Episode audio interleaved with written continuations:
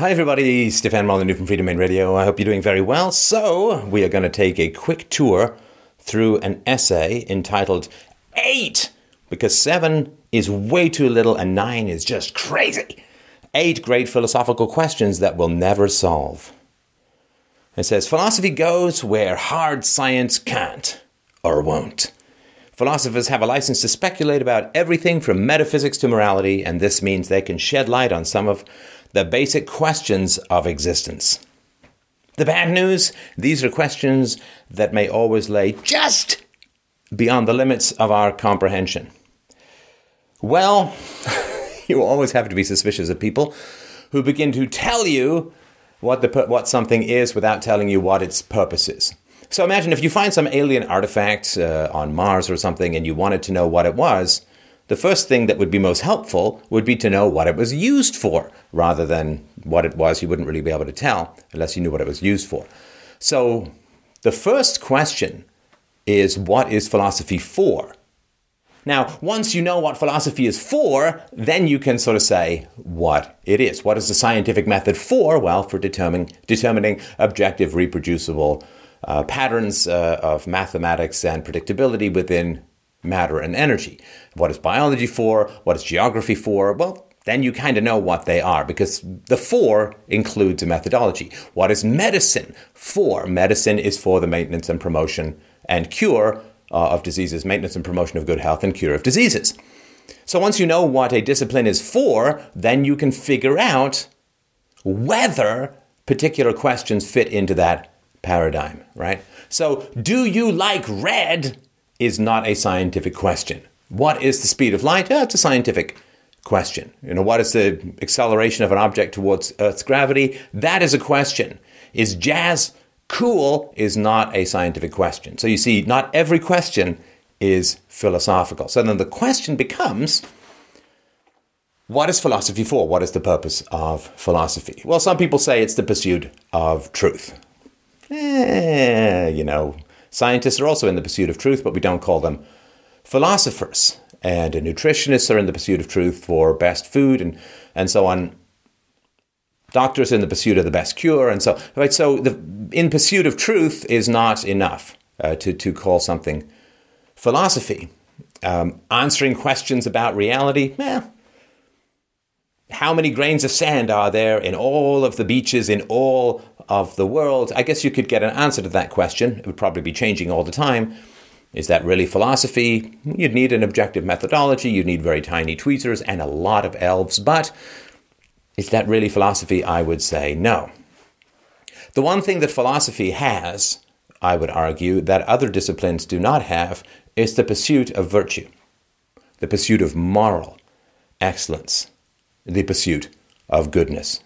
Reason equals virtue equals happiness. If you are rational, you can be virtuous. If you are virtuous, that gives you the greatest chance of uh, sustained happiness. So, the purpose of philosophy is the distillation and advocacy for moral excellence, moral principles. And so this is, I think, very important. Almost all the other questions that you could imagine would fall into the realm of a science. So their purpose is the promotion of moral excellence in the same way that medicine's purpose is the promotion of uh, health. So once you know what philosophy is for, and I'm, again, I'm happy to hear arguments to the counter, but I think this is a pretty good case to say that the one thing that philosophy has that science and, and literature and, and other disciplines don't have, mathematics and so on, is the moral quality. I think that's the most important aspect of it.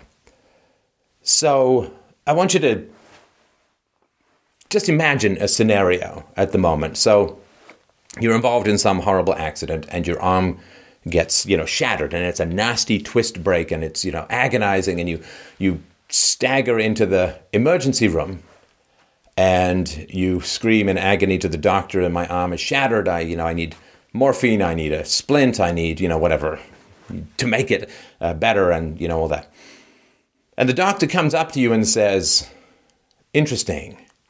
But more important than that more important than giving you morphine and binding up your arm is why is your arm there at all? Why does your arm exist at all? why is your arm not the opposite of an arm?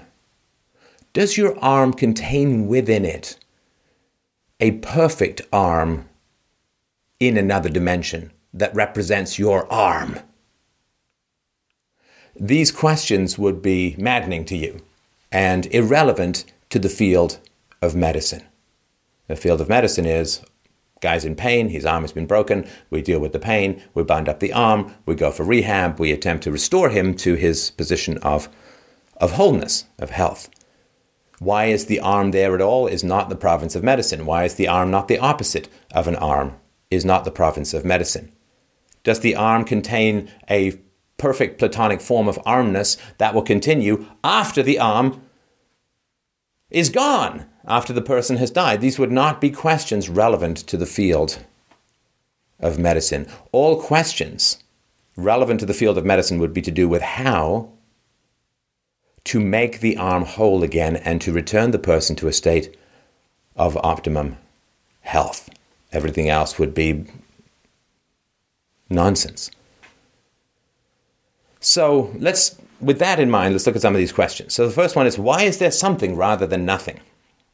Our presence in the universe is something too bizarre for words. The why it, why does anything exist at all? Um, as one writer says, nothing about modern physics explains why we have these laws rather than totally different laws, uh, and so on. This has nothing to do with the promotion of moral excellence. It has nothing to do with philosophy, I would argue. It has nothing to do with anyone's thoughts who's old enough to pay their own rent, but it really doesn't have anything to do with, with philosophy. Why, why is the speed of light 186,000 miles per second? Why do objects fall towards the Earth at 9.8 meters per second per second? Why do gases expand when heated? These are not questions that philosophy uh, has anything to do with. You know, why is the human body, why has the human body exists uh, and, and has developed in the way that it does, is a question for evolutionary biologists, but not for doctors. Right? So there may be questions that would be interesting to physics, to physicists in this area, but because it has nothing to do with moral excellence, moral excellence is the promotion of universal moral goals, uh, then it has nothing to do with philosophy. It may be interesting for scientists to figure out why certain laws are the way they are and so on, although I don't think that that would be particularly interesting. Engineers would you know, work with the laws that you have. You know, can't dial up and down gravity or anything like that. So this has nothing to do with philosophy uh, in the same way that why is the arm not the opposite of an arm? Why is there an arm? Why do human beings exist? Why is the world round? Why are there no unicorns? These have nothing to do with helping somebody with a broken arm. The job of a philosopher the goal and purpose of a philosopher is to promote moral excellence among mankind, in the same way that the goal of a doctor is to promote healthy habits and to fix uh, or repair diseased or broken bodies as best he or she can. So let's look at the second question Is our universe real, real, real, real? So this is the classic Cartesian question, Rene Descartes uh, which is the basic argument that we could be a brain in a tank and all of our sensory data are being manipulated by some demon who wishes to fool us. This could, this whole thing could be a matrix of educational possibilities. We're just a brain in a tank or whatever, right? Again, this is nothing to do with philosophy because it doesn't matter. That there's no way to that that that the answer to that can ever be ascertained, right? This is a classic moving the goalpost scenario because there's no possible way that this could be established or not. Right? And so, like, you can prove the matrix, you can unplug the matrix, you can go and see the world for what it is, and so on, right, in, in the movie. But you can't, if your entire sensory apparatus is being perfectly um, controlled by some external malevolent or benevolent consciousness, there's absolutely no way to ever figure that out. Uh, and of course, it has no fundamental bearing on moral questions, right? In, in the same way, if you um, shatter your arm and you go to the emergency room, the doctor says the most important question is not how to get relieve your pain or how to fix your arm. The most important question is is your arm even real? Right? Any doctor who did that would be would be insane, right? You understand that there would be like something fundamentally wrong with their brains. They would be having some sort of psychotic break. I've never seen a, a medical show where you know a guy comes in with some piece of piping through his chest, and you know the head of the ER says, "Whoa, wait, wait, wait! Stop! Stop, everybody! Stop! Don't touch that pipe if that's in fact what it really is. Don't touch those medicines. Don't inject him with any morphine." The most important and essential and elemental question is Is this all a simulation? Are we all just brains in a tank? Is this all a simulation from some alien life form trying to teach us something esoteric about what it means to be human, even though we're not human, we're just brains in a tank, in a lab, in a classroom on Betelgeuse? Right? If somebody said that, people would like, you need to take a leave of absence. You need to have your head examined. You are insane. If you think that's the highest priority, Guy's got a piece of piping sticking out of his chest, and you're worrying about whether the piping is real or we're in the matrix or everything is simulated. You are mentally damaged. And this is like philosophers like myself who are out there in the world promoting moral excellence look at these questions with a peculiar, like creepy crawly spider up the spine kind of horror. Because people who are devoting time and energy focusing on these issues when the world is dying for a lack of virtue, right? When uh, generations are being sold off into debt slavery to foreign bankers when money is being created through force at the point of a, a gun, when wars are being uh, fought for no reason whatsoever, when society uh, is uh, constantly eating itself with oligarchical power, people worrying about whether we're in the matrix or not, uh, it, it, it does seem absolutely identical. I'm telling you, it looks absolutely identical to you submitting a script to some medical show saying everybody has to stop when someone has a piece of pipe through their chest and ask whether the pipe exists or anything exists or anything is real. I mean, somebody like that would be sued for malpractice. Tragically, this doesn't happen for academic philosophers. Do we have free will? Well, I've uh, got lots of uh, arguments about that. Um, uh, so I won't sort of go into that here. I think it's an interesting philosophical question, uh, but um, I, I think that the answer is pretty clear. Most of what you do in philosophy is you try to figure out what the person is doing and then accept their the philosophical, philosophical arguments that underpin that. Right? So if somebody types in the text window and says, well, you can't really trust your senses, well, they're relying on your senses, your eyes, to see those letters accurately. And therefore, they're relying on you to trust your senses to communicate that you can't trust your senses or somebody who writes to me and says language is meaningless. Well, they're using language to they're using the meaningness. Sorry, they're using the meaning fullness of language to communicate that language is meaningless. Uh, this is all very silly. So you just simply look at what somebody is doing. If somebody's trying to convince you, if somebody's trying to appeal to your rationality, if somebody's trying to change your mind, then they do accept that you're responsible for the contents of your mind, that you have a choice, and so on, right? So the only person who is a consistent determinist is somebody who will never try and tell you that they're a determinist or that determinism is true. Because if determinism is true, there's no such thing as true and false. Right? So this is one of these self-detonating arguments about determinism. If a rock is bouncing down a hill, is there a good or a bad place for it to land objectively? Is there a true or false place for it to land? No. So the actions of human consciousness, if determinism is true and everything is just physical laws operating, there's no such thing as true and false. So the moment somebody tries to tell you that determinism is true, they're saying there's a true state, there's a false state, we should prefer the true state, we can change our minds to approach that true state, all of which are elements of free will arguments. Number four, he says, Does God exist? Well, it always bothers me when people say God rather than Zeus or the Tooth Fairy or square circles or anything like that. Uh, God is just one of these words that, for most people, has this emotional resonance, uh, mostly to do with our uh, memories of uh, infancy and you know people who appeared as deities to us, uh, our, our parents, when we were babies. So it has this emotional resonance for people. So when you say, "Does God exist?" people accept that one way. But if we were to say, does the tooth fairy exist? Do leprechauns exist? Do square circles exist? Then we would not get that same emotional resonance. And philosophy doesn't really care about emotional resonance. In fact, uh, if you're into philosophy, emotional resonance is something that you should be enormously suspicious about because it is a way of uh, shields down for the guards of truth so the photon torpedoes can shatter the hull of, uh, of uh, reality for you. So, does God exist? Well, God, uh, what, what is God? God is uh, a, consciousness without matter. Uh, God is both omnipotent and all powerful, uh, which cannot coexist. If you're omnipotent, you can do anything that you want. Uh, but if you are all knowing, then you have to know what you're going to do in the future and what's going to happen in the future, and you can't change that without invalidating your knowledge. So if you know everything that's going to happen in the future, you can't change it. So you can't be all knowing and all powerful at the same time. There's no such thing as consciousness without matter. That's like saying gravity without a mass. Gravity is an effect of mass. Oh, attraction is an effect of mass. Uh, you know, light is is uh, excited uh, atoms and photons. Heat is excited uh, uh, atoms. So the effects of matter, right, can't be separated from matter itself. It's like me saying, I want to do a show, but I don't want to be anywhere near a camera and a microphone. Well, a show is an effect of my proximity to the camera and to the microphone. So, uh, you cannot separate the effects of matter from matter itself. So, saying that there's consciousness without matter is like saying there's gravity without mass. It, it, it's, or there's light without a light source. It simply doesn't, it doesn't occur, it doesn't happen.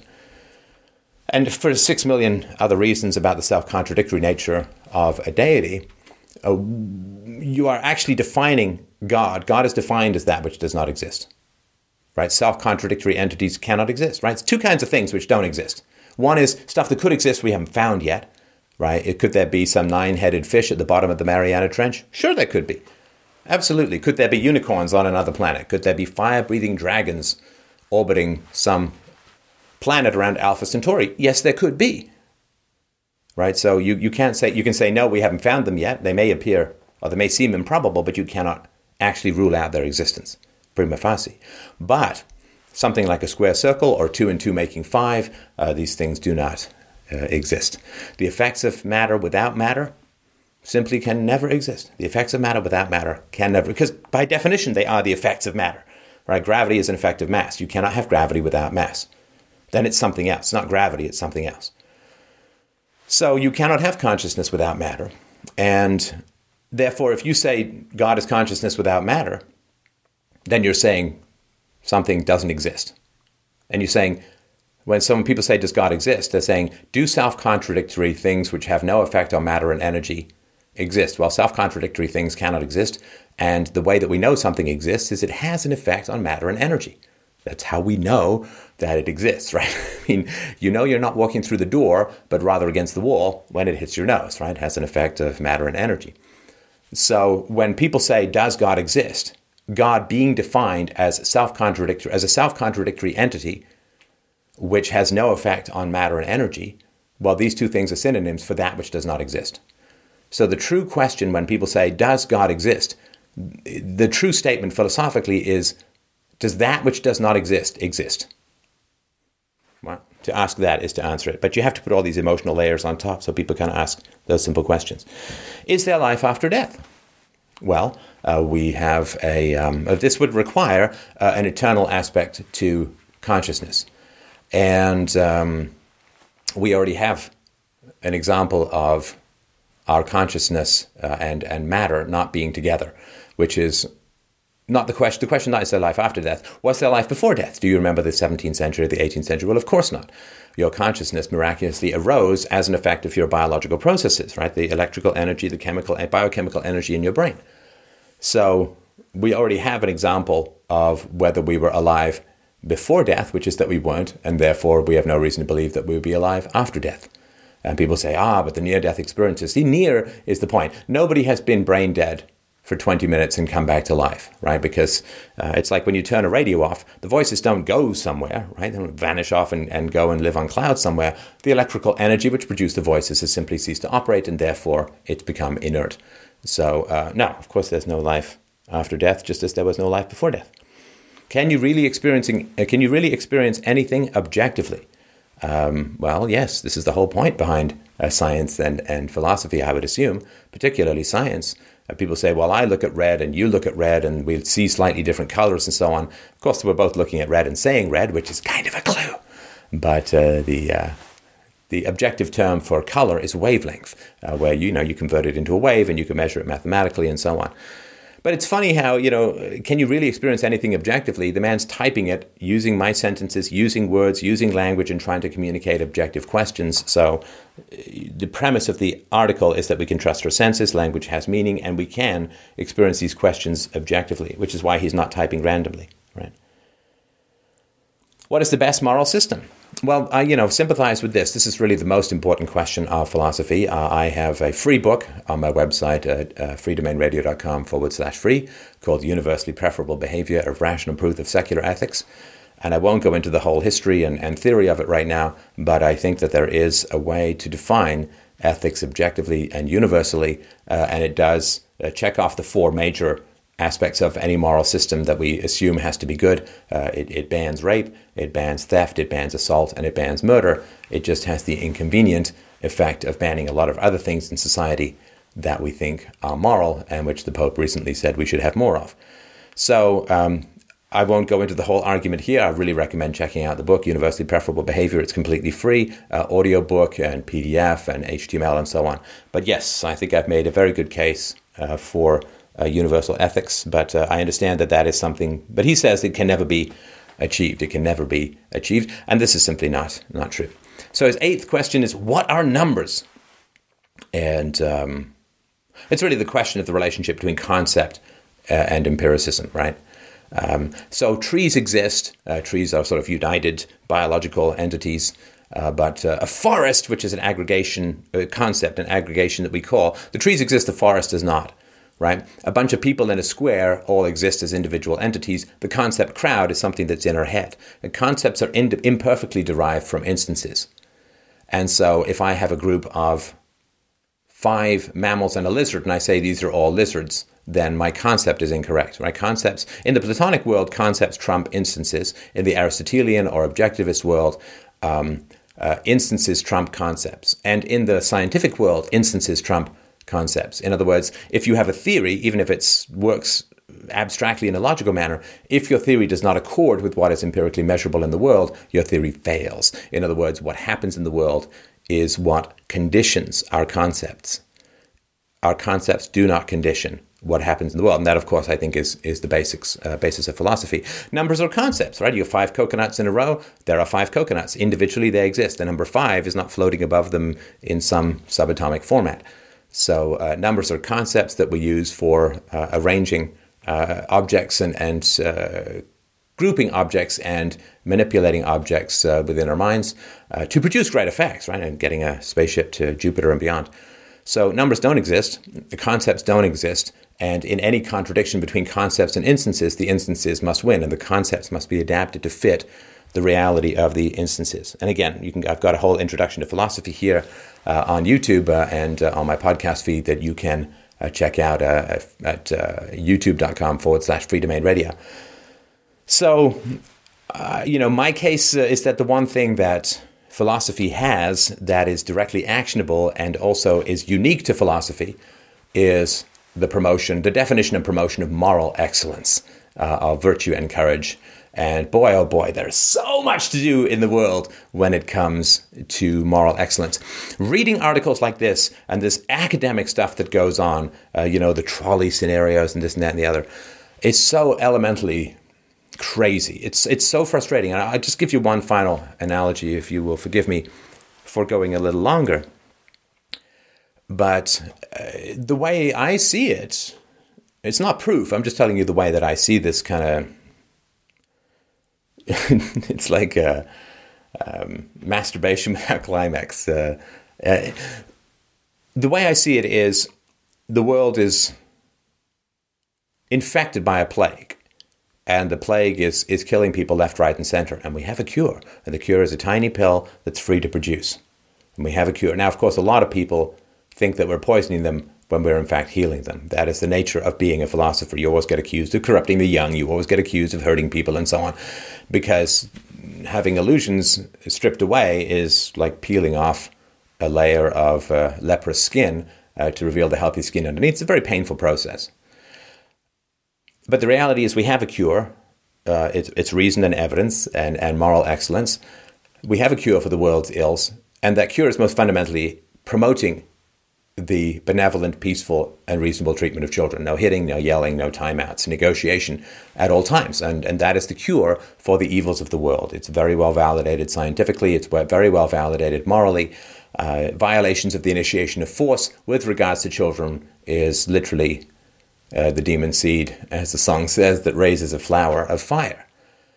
And there are so many uh, so many children being mistreated all over the world that you could bend your entire will and work 20 hours a day for the rest of your life and you would barely scratch the surface of the harm done to children in the world through uh, indoctrination, through abuse, through separation, through neglect, through abandonment, through rape, through uh, beatings, through uh, spankings, through all the things that children are subjected to, not even counting the educational claustrophobia that comes from jamming them in government schools and the financial predation that occurs from using them as collateral to bribe voters in the here and now with their future productivity. So, so much harm is being done to children in the modern world. That is the cause of the ills in the modern world, at least most of them. And, and so much can be done by any individual who decides to commit himself or herself to working for the sane, peaceful, and rational protection of children's interests. You will never be done. You will never, ever run out of sick people to heal with the magic pill of the non aggression principle, particularly within the family. So the people who think that, that, that this stuff that they're talking about has something to do with philosophy, and has something to do with actually achieving good in the world literally is like uh, you know, we are we few are, are screaming in the middle of a universal plague that is causing ice explosions and hair rot and arms to fall off and so on. And we're saying we have pills. Get these pills to people. Get these pills to people now. We've got to get these pills to people to save the world, to save the future. I have a child myself. I want her to grow up in a more peaceful world than I did, and that means people got to start treating their children a hell of a lot better than they are. We have this pill. We have this cure. Get this to the people. Save them. Though the cure hurts, it saves not just individuals, but the world and the planet itself. So we have the pill, we have the prescription, and we know how to give it to people. But there are all of these people milling around saying, well, we're the real doctors, you see. And who's to even know whether this world is real? Who's even to know whether the suffering is fake or real? Who is to know whether anyone has a choice? Who is to know why the world is the way the world is, or why the world is not the opposite of the world? And who is to know whether Zeus and tooth fairies do not exist? And we're like, damn it! Get out of the way! We have pills to give to people to save the world! Stop clogging the air with your gas bag nonsense! That's what it's like. Get out of the way. I'd send you to the children's table, people, but that would be an insult to children. So let go of all of this stuff. Maybe when the world is a perfectly peaceful place, we can all stare at navels, dig out our belly lint, and wonder why the world is not the opposite of the world. But right now, we have a world to save, so get out of the way with these abstractions that are a form of self indulgent paralysis, the major horror of which it is so easily spread to others. The infection is distraction, the result is violence. Thank you very much.